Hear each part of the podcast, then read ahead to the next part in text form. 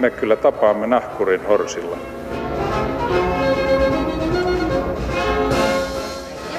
Mä sanoin, että minä juon nyt kahvia. Arvoisat ihmiskunnan jäsenet, tervehdys. Globalisaatio on sana, joka herättää paljon ristiriitaisia tunteita. Globus on latinaa ja tarkoittaa suomeksi kuulaa tai palloa. Siinä mielessä sana globalisaatio on vähän lapsellinen, sillä se tarkoittaa sitä, että maapallosta tulee kuulan muotoinen. Uutinen korkeintaan niille, jotka uskovat vielä litteään maailmaan.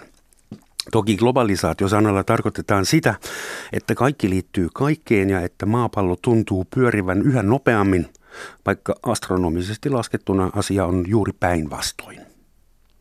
Tänään täällä mietitään, mitä se globalisaatio oikein on, mitkä sen hyvät, pahat ja rumat puolet ovat ja mitä niille mahdollisesti voi tai pitää tehdä. Ja studiossa vieraina on kaksi tuoretta kansanedustajaa. Tervetuloa sukunimien aakosjärjestyksessä vihreiden kansanedustaja ja varapuheenjohtaja Maria Ohisalo. Huomenta. Huomenta. Ja perussuomalaisten kansanedustaja ja poliittinen suunnittelija Riikka Pur. Huomenta. Hyvää huomenta. Te olette molemmat ensikertalaisia, ei politiikassa, mutta eduskunnassa. Onneksi olkoon ja kiitos kun jaksatte meitä kirjavia kansalaisia edustaa. Ja lykkyä tyköön. Kiitos kiitos kutsusta mukaan.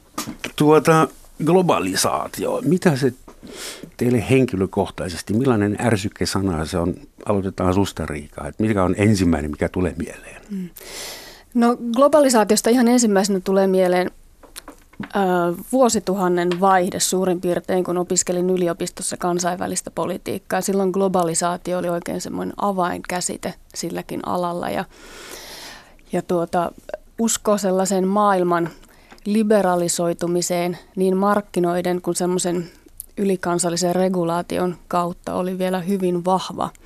Ja tuota oli semmoinen positiivinen vire kaikessa ja uskottiin muun muassa, että – että globaali tai kansainvälinen rauha leviää maasta toiseen ja hyvinvointi lisääntyy merkittävästi ja diktatuurit pikkuhiljaa muuttuvat demokratioiksi ja näin edelleen. Ja valitettavasti näin nyt sitten ei ehkä ole kuitenkaan mm. käynyt. Että nykyään tätä sanaa globalisaatio käytetään jo aika paljon vähemmän kuin ennen ja siihen ihan selvästi liitetään myös paljon negatiivisia mieleyhtymiä, että niitä ei tarvitse välttämättä erikseen edes selittää, mutta lähestyn globalisaatiota hyvin tällaisena kriittisenä käsitteenä niin kuin useimpia hmm. muitakin.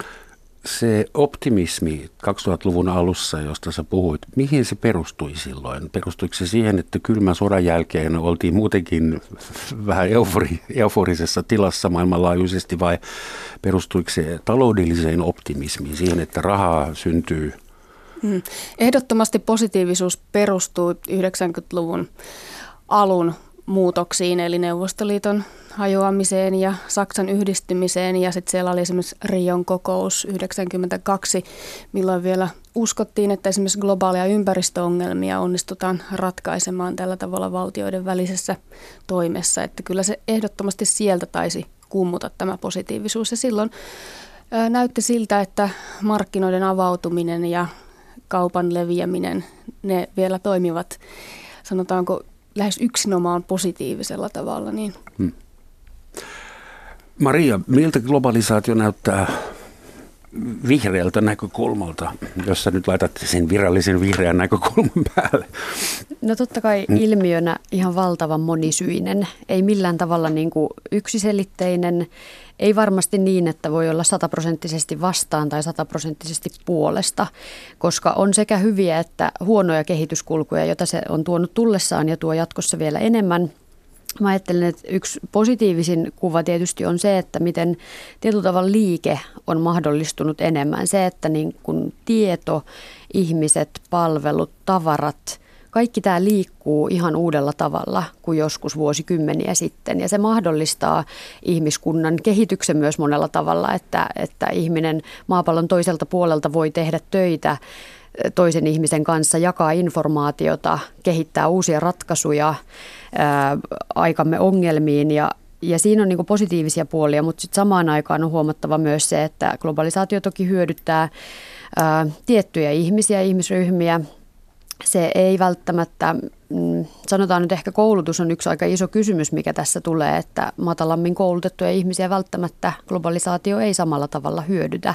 Ja siinä tullaankin kysymykseen, että miten Suomi, joka on pystynyt aina osaamisella ja sivistyksellä pärjäämään maailmallakin, niin pystyy myös jatkossa pitämään mm-hmm. kiinni siitä kouluttautumisen ideaalista ja siitä, että ylipäätään kun globalisaatio tuo myös sitten mukanaan informaatiovaikuttamista ja montaa sellaista uutta vaikuttamisen tapaa, jota, johon ei ehkä olla totuttu ja siinä varsinkin, jos, jos ihmiset ovat jollain tavalla helposti ää, ostettavissa tietyillä viesteillä maailmanlaajuisesti, niin se on ongelma.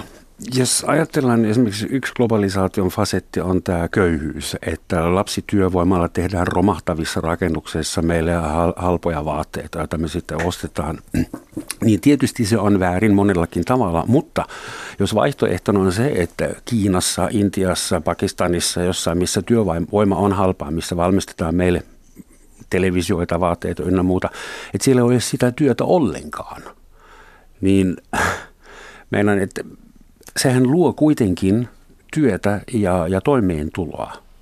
Luo ja sitten samaan aikaan siinä täytyy olla ihan valtava vastuu niille, jotka siitä ennen kaikkea hyötyvät. Että joo, kyllä nämä paikalliset ihmiset hyötyvät siitä sen pienen palkkansa verran, mutta tekevät erittäin epäinhimillisissä olosuhteissa töitä usein.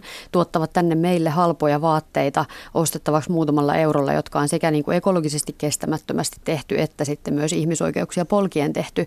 Niin tässä itse asiassa hyvin viimeisen sanotaan puolen vuoden aikana ennen vaaleja Suomessakin nousi tällainen keskustelu tällaista yritysvastuulaista, että, että yritykset todella sitoutuisi siihen nyt, jos tällä vaalikaudella tehtäisiin tällainen laki ja tätä vietäisiin myös sitten EU-tasolla eteenpäin, että ihmisoikeuksia ei missään kohtaa saa polkea. Et toki se työn aspekti on siinä positiivinen näille paikallisille ihmisille, mutta meillä täytyy olla vastuu mm. täällä rikkaammassa lännessä. Itse näen ongelmaksi nimenomaan sen, että monet näistä valtioista, jotka kyllä osallistuvat tähän globaaliin kehitykseen sikäli, että siellä valmistetaan esimerkiksi halpoja tuotteita länsimaihin, niin siellä ei ole olemassa sellaisia valtiollisia vahvoja rakenteita, jotka pitäisivät huolta esimerkiksi omien kansalaisten hyvinvoinnista. On olemassa maita, jossa ei ole demokraattisia oikeuksia, saattaa olla jonkinlaisia taloudellisia oikeuksia, mutta varsinaisesti demokraattiset oikeudet tai vapaudet saattavat puuttua. Siellä ei ihmisoikeuksia ymmärretä samalla tavalla kuin täällä. Toisaalta valtio saattaa muutenkin olla hyvin heikko. Eli silloin nimenomaan se, se voima, joka siellä jyllää, niin on raha ja hyvin usein vielä kansainvälinen raha. Sitä mä en usko, että Kiinassa valtio olisi kovin heikko. Mä luulen, että se on aika vahvoilla niin, siellä. En, en viitannut, en viitannut niin. tällaiseen autoritaariseen valtioon, vaan nimenomaan sellaiseen valtioon, joka pitää kansalaisistaan huolta. Eli tässä mm. tapauksessa ehkä jonkinlaiseen hyvinvointivaltioon. Tai, niin. Tämä on se taloudellinen aspekti. Jos globalisaatiota mietitään, niin migraatio, ihmisten muutoliikkeet, lailliset, laittomat, pakolaisuus, työnperäinen ja niin kuin mun tapauksessa niin kuin hupiperäinen maahanmuutto, ne kuuluu siihen. Sitten on ympäristöongelmat. Meidän juomavesi, meidän hengitysilma ei tunne mitään valtion eikä muitakaan rajoja, ei, ei kiinnosta. Mikä aspekti teidän mielestä on se palavin? Mihin pitäisi ensin kiinnittää huomiota? Että työvoimaan ja äh, ihmisoikeuksiin vai ympäristökysymyksiin? Totta kai se polttavin kysymys tässä ajassa, mutta kyllä jo vuosikymmeniä on ollut se ilmastonmuutoskysymys, joka nyt viimeistään IPCC-raportti, joka tuli syksyllä ulos, jossa on vahva kansainvälisten tutkijoiden konsensus, ajattelu koonti yhteen siitä, että ilmastonmuutos on todella, ihmisellä on ollut siihen vaikutusta ja meillä on edelleen mahdollisuuksia tähän asiaan puuttua. Tämä on kysymys, joka nimenomaan täytyy hoitaa globaalisti yhdessä valtioiden yhteistoiminnalla. Se ei riitä yksin, että me Suomessa toivottavasti ollaan jatkossa vielä kunnianhimoisempia tässä asiassa, mutta on, niin kuin tässä aikaisemmin mainittiin, että aiemmin silloin ehkä 90-luvun, 80-luvun aikaan, niin oli sitä optimismia myös vaikka sanotaan ympäristön suojelussa, että silloinkin otsonikato oli asia, johon herättiin yhdessä valtioiden kesken ja kyettiin kansainvälisellä sääntelyllä pienentämään sitä otsonikatoa. Eli, eli se on niin kuin mulle omilta opiskeluajoilta painunut hyvin mieleen sellaisena esimerkkinä siitä, kuinka yhdessä tekemällä voidaan saavuttaa enemmän. Että eihän niin kuin köyhyys, ei ilmastonmuutos pysähdy kumpikaan valtioiden rajoille ja nimenomaan silloin tarvitaan valtioiden rajat ylittäviä toimenpiteitä. Olemme selvästi olleet samanlaisilla kursseilla kuin minullakin otsonikato-ongelma on vahvasti jäänyt ympäristöpolitiikan opinnoista mieleen, mutta se on toki, otsonikato-ongelma on hyvin, hyvin erilainen ongelma kuin ilmastonmuutos. Eli se on myös hyvin paljon yksinkertaisemmin ratkaistavissa ja siihen löydettiin suoraan tällainen niin kuin markkinatalousmalli. Ää, eli kun alettiin tuottaa erilaisia tuotteita, jotka sitten eivät hajottaneet otsoa tai laajentaneet otsoa, katoa. Mutta tuota, tähän, että pitäisi näitä jotenkin arvottaa ihmisten ja pääomien ja tiedon ja ympäristön välistä liikkumista, niin en kyllä oikein osaa tähän kysymykseen vastata. Totta kai voidaan ajatella, että fundamentaalisti meidän maapallomme on se oleellinen asia. Ilman sitä meillä nyt ei ole mitään. Mutta ei edes tuota, kansallisvaltio. Näin on. Niin. Mutta tuota, missään tapauksessa ilmastonmuutoksen ratkaiseminenkaan, niin se ei, se ei lainkaan nätisti suhteudu tähän meidän päivän keskustelun teemaan. Eli esimerkiksi se, että Suomi nyt on halukas rajoittamaan itse itseänsä huomattavasti paljon enemmän kuin esimerkiksi EU-maat keskimäärin, puhumattakaan siitä, että meillä on valtioita, jotka edelleenkin rakentavat huomattavan määrän uusia kivihiilivoimaloita vuosittain, niin tämä ei ole kauhean yksinkertainen juuri siitä, siitä syystä, että ne ilmansaasteet eivät kunnioita niitä valtion rajoja. Ja. Hetkinen, nyt puhui Riikka ja nyt puhuu Maria, teillä on suht samanlaiset äänet. Mitä? Joo, meillä on vielä sama opinahjokin, että me saatetaan paikoin puhua hyvin samanhenkisistä asioista. Ja mutta sama duunipoikka.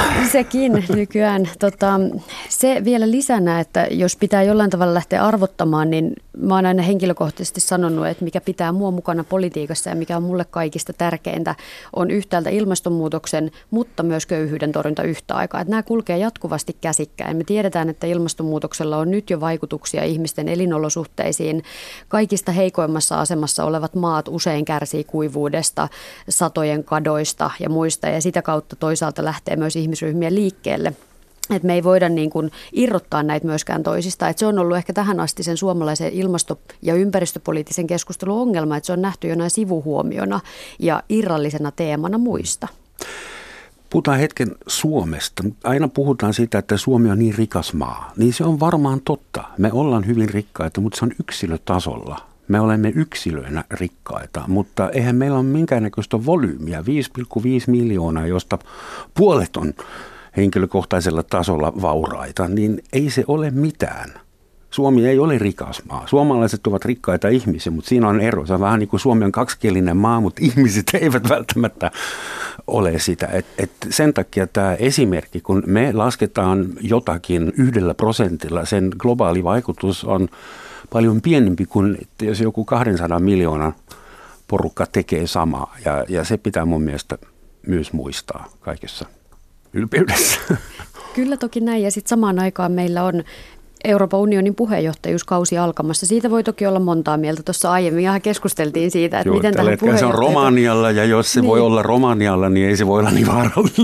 Niin, mutta että meillä Suomessa, niin kuin sanoimme siinä aiemmin, että suhtaudutaan kunnioituksella ja vakavuudella tällaiseen puheenjohtajuuskauteen ja silloinhan meillä on mahdollisuus nostaa esille tiettyjä arvoja, jotka suomalaisessa yhteiskunnassa on isoja, että on se sitten kyse ihmisoikeuksien kunnioittamisesta, koulutuksen esille nostamisesta tai sitten tästä, että, että me haluamme Suomena myös vaatia eurooppalaista ilmastokunnianhimoa laajemmin ja sitä kautta myös globaalia kunnianhimoa.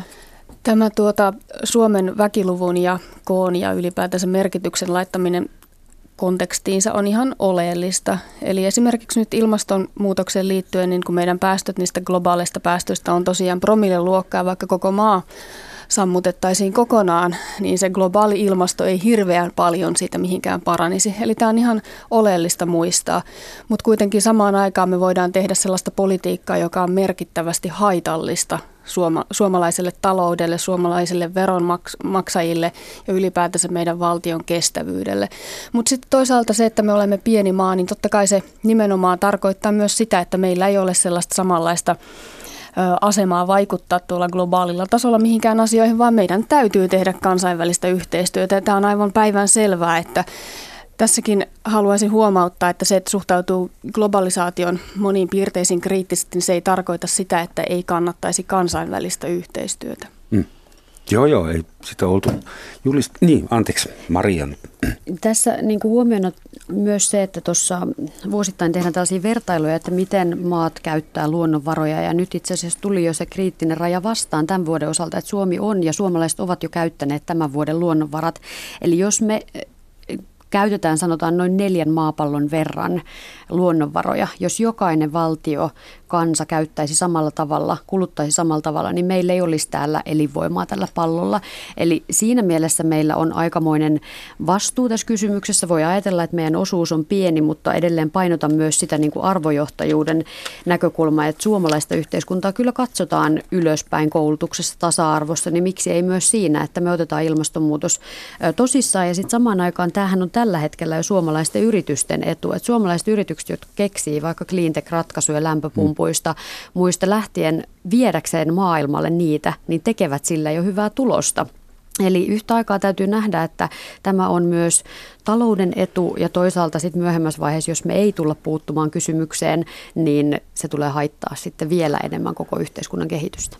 On aivan selvää, että pohjoisessa käytetään luonnonvaroja enemmän ja ylipäätänsä kulutetaan. Tässä on yksi, yksi mahdottoman hyvä argumentti sitä vastaan, että kehitysmaista ei kannata siirtää ihmisiä länsimaihin tai Pohjolaan, koska tämä on myös ilmaston kannalta haitallista. Sitten tähän talouteen, niin taloutta pitää toki lähestyä vähän monimuotoisemmin, eli kyllä ihan, ihan varmasti erittäin kunnianhimoinen ilmastopolitiikka myös rapauttaa taloutta ja esimerkiksi meidän vientiteollisuutta. Nyt on eilen juuri vihreät kertoivat, että suhtautuvat hyvin kriittisesti kemiin suunniteltuun suureen investointihankkeeseen eli biosellutehtaaseen nimenomaan ilmastolähtökohdista, että kyllä tällä on merkittävä vaikutus esimerkiksi työllisyyteen ja ää, tästä yrityksestä tuleviin verotuloihin.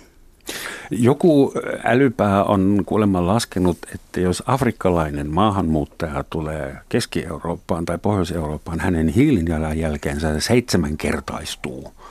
Eli siinä olisi ihan niin kuin aika älyttömiä yhteyksiä perussuomalaisten ja vihreiden välillä, että ilmastomielessä lopetetaan maahanmuuttoa. Mm. Niin se kertoo siitä, että miten huonosti me on järjestetty nykyisiä yhteiskuntia myös rikkaissa länsimaissa, että meidän asuminen, liikenne, ruoantuotanto, kaikki tuottaa niin paljon päästöjä. Ja tämä on nimenomaan se paikka, missä nyt poliitikkojen täytyy johtaa sitä muutosta kohti, mä sanoin sellainen, että kysyn tällaista niin kuin reilusta muutoksesta. Siitä, että kun yhtä aikaa saastuttaja maksaa, niin mehän tiedetään tutkimuksista, että erittäin hyvä tuloset saastuttaa kaikista eniten jo tällä hetkellä, niin silloin myös sitä taakkaa täytyy tulla enemmän heille, jotka saastuttavat enemmän. Eli kaikista pienituloisimmat ihmiset pidetään mukana tässä niin, että puhutaan samaan aikaan myös perusturvan tason korottamisesta, asumisen hinnan laskemisesta, ylipäätään köyhyyden torjunnasta. Ja tässä taas tulee yhteen tämä niin kuin, yhteiskunnan rakennemuutos ja toisaalta oikeudenmukainen siirtymä ja tämä reilun muutoksen ajatus. Mutta tähän kehään semmoinen argumentti, fakta, että mun elinaikana, ei teidän vielä, mutta melkein mun elinaikana ihmis, ihmisten määrä tällä planeetalla on enemmän kuin tuplaantunut kuinka me järjestämme kaikille reilut oltavat ja puhdasta ruokaa ja demokraattisen ympäristön? Kyllä, ehdottomasti väestöräjähdys on se suurin ympäristöongelma ja se on myös suurin ongelma monesta muusta näkökulmasta katsoen. Afrikan väkiluku nelinkertaistuu vuosisadan loppuun mennessä. Tämä on erittäin suuri ongelma ja nimenomaan tämä on se asia, mihin meidän pitäisi puuttua. Onko se meidän valkoihoisten pohjoiseurooppalaisten ongelma ja pitääkö meidän tehdä sillä? Sille jotakin? No sikäli se on erittäin meidän ongelma, jos se vaikuttaa t- muihinkin maihin ja totta kai meillä on velvollisuus jollain tavalla huolehtia tästä maapallosta, mutta siis se, että me voisimme esimerkiksi meidän kehitysapumme tai ja kaupan ja ylipäätänsä tällaiset velvoitteet, mitä on, niin sitoa jotenkin siihen, että erityisesti Afrikassa ja muissa kehitysmaissa, niin sitä politiikkaa tehtäisiin niin, että, että tämä väkiluvun kehitys olisi selvästi siellä fokuksessa, että tähän nimenomaan pitäisi panostaa enemmän. En tiedä oikeasti olen sen verran kyyninen, että voidaanko me tälle oikeasti tehdä enää mitään vai olemmeko me yksinkertaisesti tuhon tiellä, mutta on päivän selvää, että tästä asiasta pitäisi pystyä edes keskustella nyt keskustellaan ja mä oon samaa mieltä siinä, että tämä väestökehitys ei ole niin kuin kestävää ja siinä onkin erittäin tärkeää, että me nostetaan keskiöön naisten, tyttöjen oikeudet kehittyvissä maissa, oikeus kouluttautumiseen, joka selkeästi sitten nostaa ihmisiä pois sieltä todellisuudesta, jossa ainoa vaihtoehto on ää, alkaa tehdä perhettä.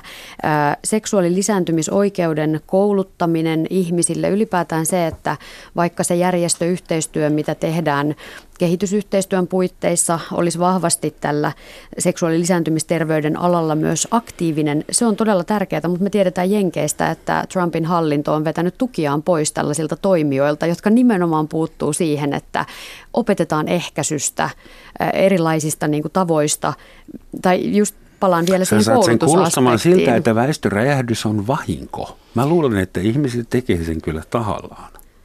Siinä mielessä tekee tahallaan, että jos tällaista Pystyykö koulutuksen kouluttamalla naisia vähentämään syntyvyys?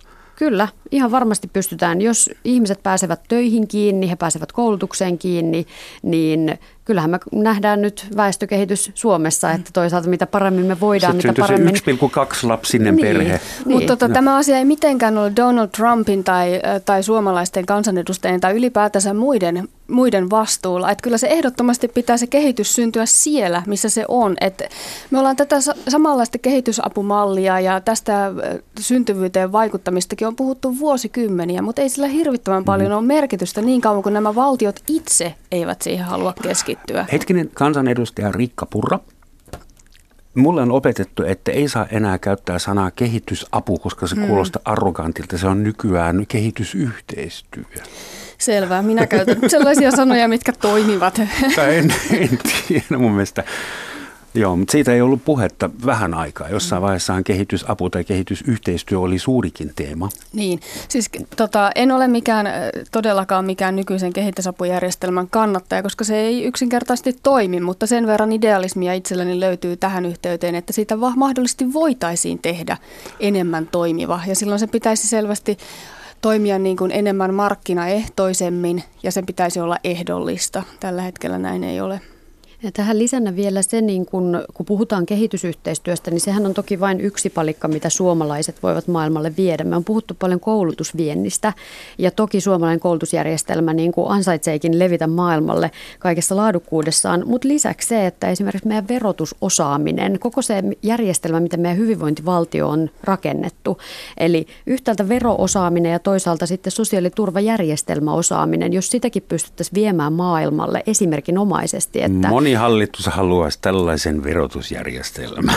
No siis tämä hyvinvointivaltiomalli, mikä meillä on, niin on tuottanut muun muassa monissa tutkimuksissa mm. maailman onnellisinta kansaa ja, ja aika hyvinvoivaa kansaa monessa suhteessa. Jos ajatellaan Afrikkaa, globalisaatio ja kehitysyhteistyötä. Kiinan kansan tasavalta harrastaa tällä hetkellä silkitien äh, imperialismia, imperialismia äh, aika rajullakin mm. tavalla ja Afrikasta on ostettu ja ties kuinka paljon infraa ja, ja, ja teollisuutta ja kaikkea.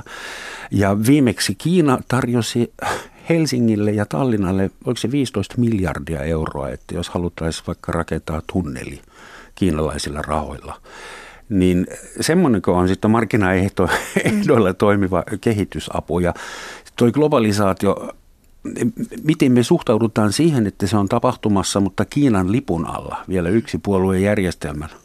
Niin, no itse suhtaudun erittäin negatiivisesti. Että tuota, meillä on ollut sellainen Yhdysvallat johtoinen globalisaatio. Nyt meillä on yhä enenevässä määrin kiinalaisjohtoinen ja kyllä minä tähän jälkimmäiseen suhtaudun huomattavasti kriittisemmin. Juuri tänään me, oliko Helsingin Sanomissa juttu tästä Kiinan Afrikka-politiikasta jälleen, kun oliko Kongo, joka on tällä hetkellä helisemässä, kun ei pysty maksamaan velkojansa. Ja tässä nähdään juuri se, mitä tapahtuu, kun hauraisiin valtioihin tai juuri heikkoihin valtioihin viedään tätä rahaa ja tällaista intresseihin perustuvaa ulkomaalaisinvestointia, niin ongelma, ongelmat ovat valtavia ja emme me tiedä, mitä tulee tapahtumaan seuraavan 10, 20, niin edelleen vuoden aikana, että minkälaiseksi maailman suurvallaksi Kiina tulee. Mutta joka tapauksessa hyvä, että tästä nyt puhutaan.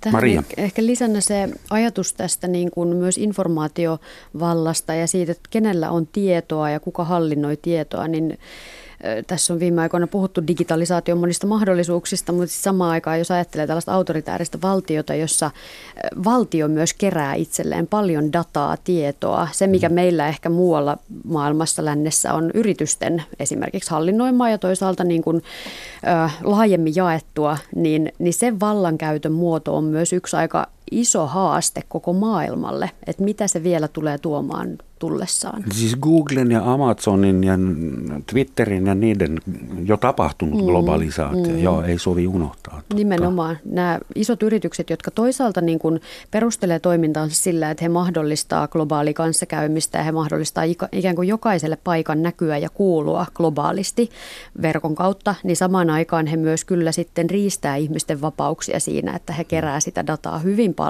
ja silloin sitten nähty olevan vaikutuksia myös vaikka länsimaissa maissakin tapahtuneisiin vaaleihin ja vaalivaikuttamiseen ja muuhun?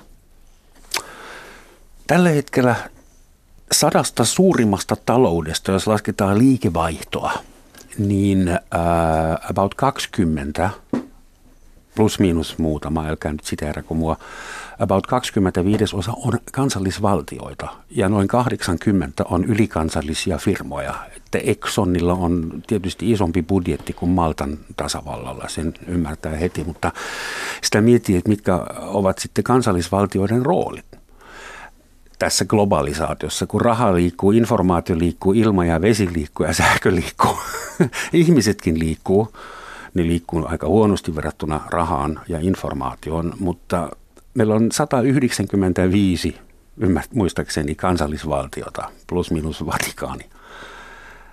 Eikö olisi paljon fiksumpi hankeutua niistä eroon ja rakentaa semmoinen globaali eh, järjestelmä, jolla me manageroidaan resurssiamme ja demokratiamme ja että kaikilla olisi sama äänestysmenetelmä, armeijoita – tarvittaisiin vain estääkseen sisällissotia. Mitäs mieltä semmoisesta? Niin, siis tällaista maailmanhallitustahan nyt on hahmoteltu kymmeniä, satoja vuosia, että ei ole mitenkään uusi ajatus, mutta en pätkääkään usko siihen. Ehkä vielä aloittaessani kansainvälisen politiikan opintoja, niin saatoin ensimmäiset kurssit lukea kiinnostuksella, että ahaa, mitäs tästä kantilaisuudesta nyt voisikaan ajatella, mutta ei, valitettavasti tämä ei toimi. Ihminen ei ole suuresti muuttunut huolimatta siitä, että maailma ja prosessit ympärillä ovat muuttuneet. Ihmisillä on kulttuurit, yhteisöt, joiden yhdistäminen ei näytä kauhean hyvin onnistuvan edes Euroopassa, puhumattakaan siitä, että se tehtäisiin koko maailman tasolla. Toisaalta siis onhan ihmisillä eri kulttuurit ja eri ilmastot, eri kielet ja eri safkat ja eri jumalattaret, mutta saatiinhan se autoilukin järjestetty koko planeetta. Okei, jotkut omituiset ajaa vielä vasemmalla kaistalla, mutta senkin kanssa tullaan toimeen. Tämä on mielestäni aika tekninen yksityiskohta, jos puhutaan siitä, että koko maailma laittaisiin yhteen. Mutta totta kai tässä on erilaisia pieniä sovelluksia, joita voidaan käsitellä erikseen, mutta missään tapauksessa semmoista täydellistä ylikansallista hallintoa, niin ei se ole mahdollista. Ja sen yrittäminenkin aiheuttaisi valtavia konflikteja ja väkivaltaa. Että kyllä vaikka valtio, valtiokeskeinen ja val, kansallisvaltio ja ylipäätänsä tämmöinen – kansakuntiin keskittynyt hallinto, niin ei se tietenkään ongelmatonta ole, niin kyllä se toistaiseksi on parasta, mitä meillä on. Et katsotaan valtioita, miten esimerkiksi kaikki kehittyneet maat hyvinvointivaltioista puhumattakaan, miten ne ovat nimenomaan keskittyneet tiettyjen prosessien ympärille ja itse asiassa ovat perinteisesti olleet suhteellisen homogeenisia mm. monilta osin. Mä olen samaa mieltä, että tällä hetkellä olemassa olevat kansallisvaltiot ovat sosiaalisen evoluution yksi vaihe, mutta olen myös vakuuttunut, että tulee seuraava vaihe jossain vaiheessa. Maria. Ajattelen niin, että kansainväliset yhteistyön areenat ja yhteisöt EU-sta YK etykkiin, pohjoismaiseen yhteistyöhön, ne on niitä paikkoja, joissa Suomen pitää olla yhä aktiivisemmin mukana. Se meidän mahdollisuus pienenä kansallisvaltiona vaikuttaa maailmanlaajuisiin suuriin kysymyksiin tulee nimenomaan näiden väylien kautta. Eli siinä nimenomaan taas tämä alkava EU-puheenjohtajuuskausi, siitä pitää yrittää ottaa ihan kaikki mahdollinen irti, mutta varmasti on niin kuin utopistista ajatella, että että kun edelleen on diktatuureja ja edelleen on niitä valtioita, jotka elävät hyvin toisenlaisessa todellisuudessa kuin vaikka meillä Pohjoismaissa eletään, että nämä jollain tavalla kykenisi tulee täysin yhteen, niin se on tietysti ehkä utoppista, mutta et ajattelen, että meillä on tässä se arvo viejän mahdollisuus maailmanlaajuisesti. Tuossa Euroopassa meillä on Angela Merkel, joka aina vastaa jokaiseen kysymykseen. No, tämä on eurooppalainen asia. Tämä pitää hoitaa eurooppalaisella tasolla. Ja sitten meillä on Donald Trump Pohjois-Amerikassa, joka sanoo, että minä en usko multilateraaliin meidinkiin. Mä haluan tehdä kahdenkeskisiä diilejä. Mä luotan yhteen tyyppiin, jonka kanssa mä asioin silman korkeudella. Nämä molemmat mallit on erilaisia – ja diileistä on kysymys, mutta kumpi teidän mielestä toimii paremmin? Multilateraalidiili, jos nyt ajatellaan esimerkiksi ilmastossopimuksia tai YK on Geneven sopimus on hyvä esimerkki ehkä, tai kahdenkeskisiä diilejä. Kyllä ajatus mun mielestä on ennen Maria kaikkea puhuu. siinä, että, että lähdetään tästä niin kuin monenkeskisestä sopimusjärjestelmästä, jossa kansainvälisesti tullaan samoihin pöytiin, oli se valtio sitten suuri tai pieni, jossa yhdessä voidaan miettiä myös Ajatellaan esimerkkinä nyt vaikka Obaman ajatuksia siitä, että miten erilaisia kansainvälisiä tiloja mietitään avaruudesta ilmaan, vesistöihin, miten niitä hyödynnetään ja käytetään? Ovatko ne yksittäisten valtioiden yksityisomaisuutta tai asioita, joista kilvo- kilvoitellaan jatkuvasti toinen toisiaan vastaan, vai pystytäänkö me yhdessä sopimaan niiden käytöstä demokraattisesti, avoimesti niin, että, että koko maapallo siitä hyötyy, niin itse uskon hyvin vahvasti siihen, että tällaisella monenkeskisellä sopimuskulttuurilla on vahva roolinsa ja sitä on todella haastettu viime vuosina vahvasti Trumpin toimesta muun muassa. No miksi Merkel aina vetoaa tähän eurooppalaiseen tasoon ja eurooppalaiseen ratkaisuun tietysti sen takia, että se hyödyttää Saksaa. Saksa on juuri se valtio, joka tästä eurooppalaista toiminnasta eniten hyötyy. En mitenkään voi kahdenvälisiä ja monenkeskisiä toimintoja laittaa näin rinnakkain. Molempia ihan ehdottomasti tarvitaan niin Suomessa kuin muuallakin. Se, miten noin yleisesti Donald Trumpin tällaisiin multilateralismin vähentämispyrkimyksiin suhtaudutaan, niin mikäli se vastaanotto olisi hieman edes objektiivisempi, että joskus vaikka media suostuisi tarkastelemaan näitä asioita vähän vähemmän värikkäin silmälasein, niin me voisimme keskustella tästäkin asiasta ehkä järkevämmin. Että on ihan selvää, että Suomi on aivan erilainen maa kuin Yhdysvallat. Me tarvitsemme kansainvälistä yhteistyötä aivan eri tavalla. Mutta toisaalta, jos mietitään meidänkin geopoliittista todellisuutta, meillä on muun muassa Venäjä tuossa naapurina, on ihan selvää, että kaikkia asioita me emme voi tehdä multilateraalisesti. Totta siis hyvä keskustelu... diili on hyvä diili, ihan sama montako siinä on mukana. Niin, kyllähän se keskusteluyhteys täytyy olla ihan joka suuntaan. Ja kyllä näin, että Suomi ja Venäjä yhdessä käyvät keskusteluja, mutta samaan aikaan se Suomen suurin turva on kuitenkin Euroopan unioni yhdessä mm. Venäjää vastaan tai sen kanssa. Euroopan unioni on suurin turva Venäjää vastaan. Mä luulen, että Vladimir sitä nyt naurattaa. Mm, purraakin no, naurattaa. Yksin me ei kyllä Venäjän kanssa. Voidaan, voidaan me käydä totta kai keskusteluja ja, ja pohtia erilaista yhteistyötä. Mutta mitä jos Englanti lähtee Euroopan unionista? Mitä me sitten tehdään? Venäjällähän on ollut hyvin vahva vaikutuksensa myös tässä asiassa, miten, miten vaikka Brexit sitten lopulta tapahtuu ja ylipäätään Euroopan unionin horjuttamistoimenpiteet monessa kohtaa pelaavat Venäjän pussiin. Mistä se, paitsi tietysti Venäjän trollaamisesta, mutta mistä se teidän mielestä johtuu, että kansainvälinen liberalismi on kriisissä? Että, että nyt Espanjassa viimeksi Vox-niminen NS-äärioikeistolainen puolue pääsi parlamenttiin. Niin, no siis kansainvälinen liberalismi on kriisissä sen takia, että se ei toimi. Siitä seuraa ongelmia. Mutta siis tämä, että ajatellaan taas, että me olemme jotenkin erityisessä kriisissä, kun ihmiset äänestävät NS-väärin. Eli siis äänestävät kansallismielisyyttä, äänestävät siirtolaisvirtoja vastaan, äänestävät federalismia vastaan. Niin kuin minä äänestävät näe, epädemokraattisesti.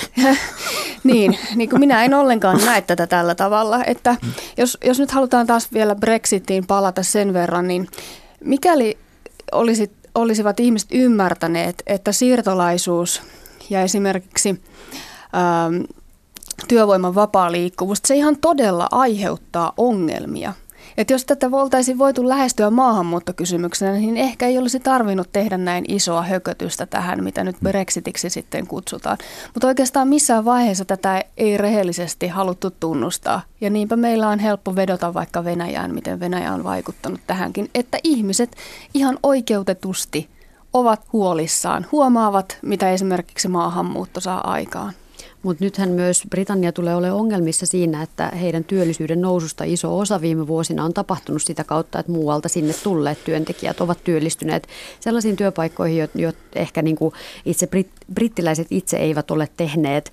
Ja et siinä niin kuin totta kai se maahanmuutto saatiin pelotteena osaksi sitä keskustelua ja ylipäätään se, että tunnistetaan totta kai kaikki pelot, uhat täytyy yhdessä käsitellä avoimesti ja tunnistaa, että mistä se osattomuuden kokemus jos eletään pienituloisuudessa, matalalla koulutustasolla, ei päästä oikein työelämässä eteenpäin. Ja samaan aikaan sulle kerrotaan, että tänne tulee lisää muualta ihmisiä, jotka saavat sinua parempia asioita, mitä käytetään tällaisena niin kuin paikoin erittäin valheellisena kuvana myymään sitä viestiä siitä, että maahanmuutto on kaikkien sinun ongelmiesi taustalla, niin se on se viesti, mikä maailmanlaajuisesti on valitettavasti kovasti levinnyt. Mutta onhan samaan aikaan myös Saksassa, Hollannissa, Suomessa esimerkiksi vihreiden nousu pikkuhiljaa alkanut ottaa myös isompia askeleita eteenpäin.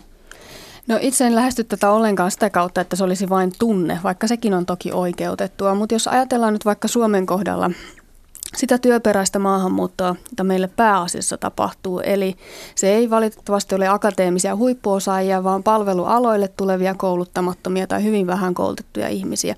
Oleellista on ymmärtää se, että vaikka nämä tietyt yritykset ja elinkeinoelämä hyötyvät tästä maahanmuutosta, niin se tulee joka tapauksessa kalliiksi meidän julkiselle taloudelle ja veronmaksajille. Eli tästä työperäistä maahanmuutosta ei ole Suomelle kokonaisuudessaan hyötyä.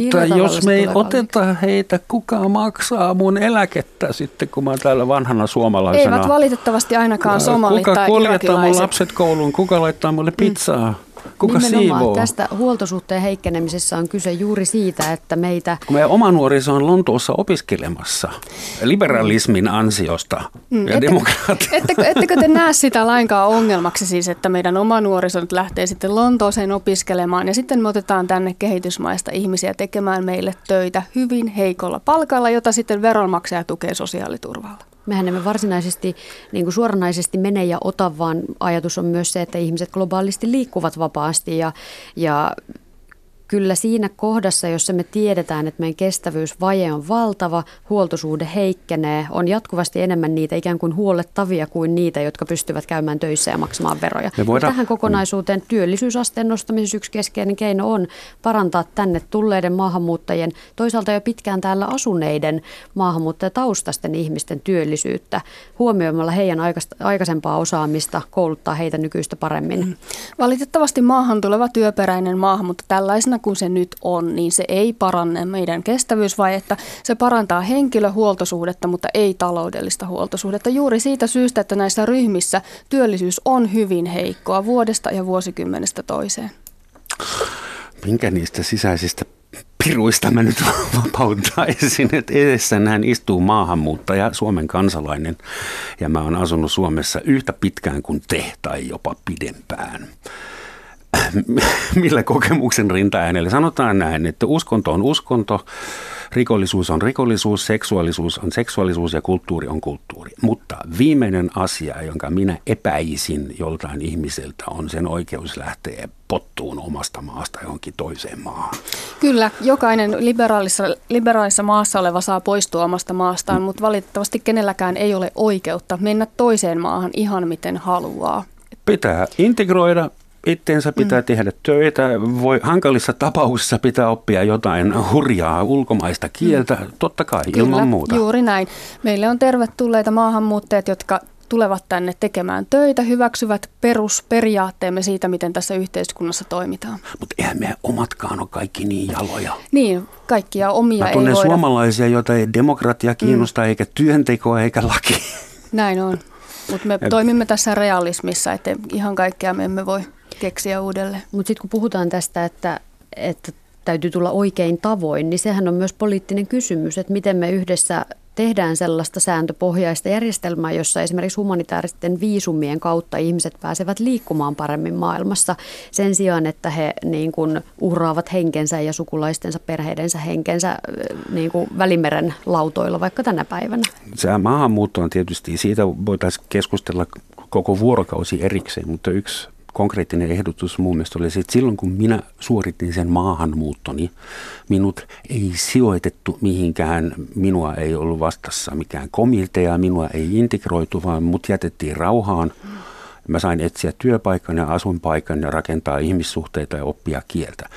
Jos 150 munlaista olisi laitettu johonkin vanhaan urheiluhalliin, mm. kaupungin liepeille, niin kukaan meistä ei olisi ikinä oppinut mitään järkevää ja puolet meistä istuisi linnassa niin, varmasti. Tässä kannattaakin, tässä kun maahanmuutto ei ole millään lailla monoliitti. Itse asiassa det- detaljina sellainen, että Saksasta tulevat ovat kaikista hyödyllisempiä meidän rekisteriaineistojen perusteella. Oh. Et tuota, tässä pitää ymmärtää Pitääkö se, olla et, etninen saksalainen vai saako minä, olla Ahmed ei, Saksasta? Minua ei yhtään tämä etninen tässä niinku kiinnosta, mutta tuota, Kysymys on kulttuureista, koulutuksesta, siitä mistä päin maailmaa tullaan. Että nämä ovat tosiasioita, vaikka niitä ei haluttaisi tunnustaa. Tämä on hyvä ja paksu kysymys nyt meille kaikille. Onko olemassa universaaleja arvoja? Jos meidän pitää hyväksyä kaikenlaisia jumalia ja äh, kulttuureita ja kieliä ja seksuaalisia suuntautumisia, onko meillä tällä planeetalla olemassa semmoisia perusarvoja, jotka ovat globaaleja – joiden noudattamisesta voidaan palkita ja muuten rangaista. Kyllähän Suomi on sitoutunut lukuisiin kansainvälisiin ihmisoikeussopimuksiin. YK on ihmisoikeuksien julistus luo pohjan sille, että on tietty ajatelma siitä, mitä ihmisoikeudet meille globaalisti tarkoittavat. Ajatelma ja multilateraalinen sopimus. Mm. Niin, Kyllä. Mutta siis... Sehän on ihmisten keksimä ajatus. Ihmisoikeudet itse, niin kuin sehän ei ole luonnollakin sinänsä. Me olemme sen yhdessä ihmiskuntana päättäneet, keksineet ja tehneet sopimukset, joihin sitten valtioita on sitoutettu. Nämä on mun mielestä se pohja, miltä me lähdetään ihan jokaisessa kansallisvaltiossa sitten rakentamaan. Ja meidän lainsäädäntö totta kai perustuu näihin kansainvälisiin sopimuksiin. Sä sanoit just, että ihmisoikeudet eivät ole luonnon keksintöä, vaan ne on ihmiskunnan Juuri näin. ajatelma. Näin, tähän Näin. viittaa muun muassa Juval Noah Harari, joka on kirjoittanut mielenkiintoisia kirjoja siitä, että miten ihmiskunta on kehittynyt ja ylipäätään miten ihmiskunta on pystynyt nousemaan niin kuin muiden lajien yläpuolelle, niin tämä asioiden keksiminen ja kuvitteleminen ja siinä missä osakeyhtiö on keksitty, niin myös ihmisoikeudet ovat sinänsä keksittyjä, eivät ole biologisia luonnonlakeja. Tuota, tässä keskustelussa pitää taas erottaa kaksi tasoa, eli abstrakti ja sitten tällainen konkreettinen. Jos me ajatellaan, että meillä on tällaiset universaalit ihmisoikeudet, ja näin ehdottomasti meidän tuleekin ajatella, niin tämä on yksi keskustelu. Mutta sitten on toinen keskustelu, että miten ne konkretisoituvat. Ja tällä hetkellä ne eivät voi konkretisoitua mitään muuta kautta kuin valtiossa. On olemassa valtioita, jotka huolehtivat ihmisoikeuksista. Kysymys voi olla tietynlaista vapausoikeuksista, mutta hyvin paljon yhä enemmän koko ajan sellaista oikeuksista, joiden takaaminen maksaa rahaa. Eli oikeuksia johonkin. Ja on olemassa tässä mielessä NS-hyviä valtioita ja NS-huonoja valtioita. Toiset, mm-hmm. eli hyvät valtiot, pitävät huolta ihmisoikeuksien toteutumisesta alueellaan, mutta ihmisoikeudet eivät ole mitään sellaista, mikä leijailee täällä meidän maailmassamme, ja kukin voi niihin vain tarttua, riippumatta siitä, missä hän sattuu milloinkin sijaitsemaan. Sen takia kyse onkin siitä, että miten valtiot ovat näihin sitoumuksiinsa todella sitoutuneita. Mm-hmm. Eli miten me toteutetaan myös meidän kansallisessa lainsäädännössä, lähtien täältä kuntatasolta jo sitä, että ihan jokainen saa vaikka terveydenhuollon palvelut. Oli kyseessä sitten kanta suomalainen tai sitten paperittomana täällä täällä elävä ihminen. Tämä on tietysti yksi näkökulma, mutta mikäli meidän päivän keskustelun teema on globalisaatio, niin silloin tässä olisi oleellisempaa keskittyä siihen, että miten esimerkiksi Afrikan tai lähi tietty valtio onnistuu takaamaan ihmisoikeudet omille kansalaisilleen, jolloin heidän ei tarvitse sieltä siirtyä, tulla hakemaan ihmisoikeuksiaan tänne. Viime vuosina yksi megatrendi on ollut se, että kaupungit on jyrännyt ja mennyt valtioiden ohitse. Ja Helsingin ja muiden eurooppalaisten suurkaupunkien pormestarit ja kaupunjohtajat, ne tapaa ihan ilman valtion johtoja ja tekee multilateraalia ja keskinäisiä bilateraalia diilejä että valtio ei välttämättä ole se paikka, jossa se koko viisaus ja valta ja rahaa, varsinkin rahaa sijaitsee. Että Helsinki on rikka, rikas kaupunki, mutta Suomi ei ole niin rikas kuin sen pääkaupunki. Kun pitää rahoittaa sitä kaikkea tuolla jossain moni ongelmahan nimenomaan ratkaistaan kuntatasolla, kaupunkien tasoilla ja siinä on ihan samaa mieltä näiden monien pormestarien kanssa, että, että kaupungille täytyy myös antaa mahdollisuuksia ratkoa niitä kysymyksiä lähtien vaikka siitä, että miten liikenne järjestetään niin, että se on väh, mahdollisimman vähäpäästöistä ja miten ylipäätään niin kuin koulutusta järjestetään. Valtioilla siinä tärkeä roolinsa, mutta silti monet meidän arjen asioista tapahtuu kuntatason päätöksenteossa.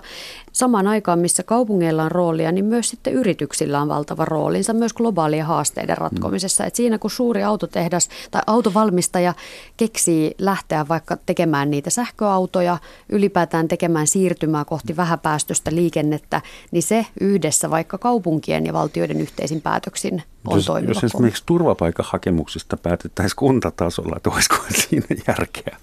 No itse asiassa Suomen valtiossahan on tämmöinen ihmeinen järjestelmä, eli se yksittäisille kunnille on taloudellisesti kannattavaa jopa ottaa turvapaikanhakijoita vastaan, koska joku muu maksaa viulut. Mutta tähän yleisesti tähän kaupunkiasiaan, niin on ehdottomasti selvää, että tällaiset isot metropolit toimivat vähän erilaisessa todellisuudessa kuin ehkä vaikka Suomen kohdalla sitten muu maa, mutta kyllä mä haluaisin muistuttaa, että meidän maassa on hyvin paljon erilaisia alueita ja kyllä me tämä ihan kokonaisuus rakentuu sitten tästä kaikkien yhdessä. Usein sitten myös se, että kun kaupungit ovat elinvoimaisia, niin jo nyt tiedetään, että meidänkin BKTstä aika iso siivu syntyy täällä Uudenmaan alueella kaikkinensa ja se kykenee sitten myös syöttämään sitä kasvua ja elinvoimaa muualle maahan, että sillä on paljon merkitystä. Meillä on tässä ehkä 6-7 minuuttia aikaa, jos sopii, niin vedetään tämä vähän filosofisemmalle tasolle vielä lopuksi. Maailmanhallitus vastaan 195 enemmän tai vähemmän hyvässä kunnossa olevaa sivistys- ja hyvinvointivaltiota. ollaanko samaa mieltä siitä, että se globalisaatio on eräänlainen luonnonvoima, että se tapahtuu ja me olemme reagoimassa siihen, vai Eikö se näin ole? Mä, näke, mä näen globalisaation jonkinnäköisenä konvergoituvana luonnonvoimana. Siihen se menee joka tapauksessa. Miten se on meidän hoidettavissa? No siis sikäli se on luonnonvoima, että tuota, kun ihmiselle on tarjottu mahdollisuuksia esimerkiksi helppoon liikkumiseen, niin ihminen liikkuu helposti että, ja, ja kuljettaa muita asioita, kuten tietoa ja pääomia ja niin edelleen. Mutta näissä nimenomaan näissä mahdollisuuksissa liikkua ja liikuttaa on myös se ongelma. Oli se sitten ekologinen tai taloudellinen tai kulttuuriin ja sosiaalisiin ympyröihin liittyvä, niin se ongelma on myös siellä. Joten Ehdottomasti näihin pitää kaikkiin puuttua. Et jos nyt lähdetään Miten? siitä yksin, Rajoittamalla yksin, liikkumista planeetalla. Jos nyt yksinkertaisemmin lähdetään nyt vaikka siitä ekologisesta, missä varmaan tässä tämän pöydän ympärillä ollaan, ollaan ehkä eniten samaa mieltä, niin ää, vihreätkin on kai sitä mieltä, että lentomatkailua pitää vähentää tai verottaa enemmän. Et se, se on nimenomaan globalisaation, ihmisten liikkumiseen puuttuva toimi, jolla on jonkunlainen tavoite, eli tässä tapauksessa puuttua ilmastonmuutokseen, niin ihan yhtä lailla me voimme puuttua ö, siirtolaisuuteen tai vaikka turvapaikkainstituution väärinkäyttöön, mikäli meillä on tavoitteita, joita me haluamme tällä saavuttaa, esimerkiksi meidän taloudelliseen järjestelmään liittyen. Ajattelen niin, että globalisaatio ei todella voi olla vain luonnonvoima, joka yksinään jyllää, vaan nimenomaan tällä hetkellä kansallisvaltioilla ja toisaalta näillä kansainvälisillä yhteistyöelimillä EU-sta YK on mahdollisuus tehdä niitä yhteisiä sopimuksia ja, ja säädellä monen, monin paikoin sitä globalisaatiota. Olisi sitten kyse siitä, että laitetaan jonkunlaista kontrollia vaikka Facebookille ja, ja Googlelle ja muille, mm. ettei ne voi täysin vapaasti kerätä ihmisten tietoja, tehdä niillä ää, erilaisia toimia tai vaikka käydä kauppaa ihmisten tiedoilla esimerkiksi valtioiden kanssa. Ja näitä, että nimenomaan se sääntelyaspekti siinä ja ympäristöhaitoissa totta kai ne yhteiset tavoitteet saavutetaan globaalisti, niitä ei mikään valtio yksin saa aikaiseksi. Mitä saat mieltä migraatioliikkeestä? Koskaan ei ollut niin paljon ihmisiä liikkeellä toisessa maassa kuin tällä hetkellä ja aika iso osa meistä ei ole vapaaehtoisesti liikkeellä. Niin, pakolaisuus on todella toisen maailmansodan jälkeen suurimmillaan koskaan. Yhä useampi ihminen on joutunut jättämään kotinsa ja usein siellä on taustalla konfliktit, toisaalta tämä ilmastokysymys. Ja siinä tullaankin nimenomaan taas, mitä me nyt suomalaisina kansanedustajina sitten voidaan olla vaikuttamassa, niin ajattelen, että tämä niin kuin rauhan aspekti hyvin vahvasti, me ollaan tullut tunnetuiksi myös rauhan neuvottelijoina ja sovittelijoina, miten me voidaan olla vaikuttamassa erilaisiin kansainvälisiin konflikteihin, sitä kautta ennaltaehkäistä sitä, että ihmiset joutuisivat jättämään kotejaan. Ja sitten toisaalta, kun osa ihmisistä joka tapauksessa sen kotinsa joutuu jättämään, osa haluaa lähteä, niin miten me sitten yhdessä meidän turvapaikkapolitiikkaa ylipäätään harjoitetaan. Nythän on tehty aika paljon tietynlaisia heikennyksiä turvapaikan hakujärjestelmään. Ihmisille ei ole aina mahdollisuutta saada oikeusapua ja muuta. Ja näistä ei ole itse asiassa tehty kokonaisvaltaista arvioa, että miten tämä on heikentänyt ihmisten mahdollisuuksia saada Suomesta turvapaikkaa. Tällainen täytyisi tehdä. Tuota, väitetään välillä,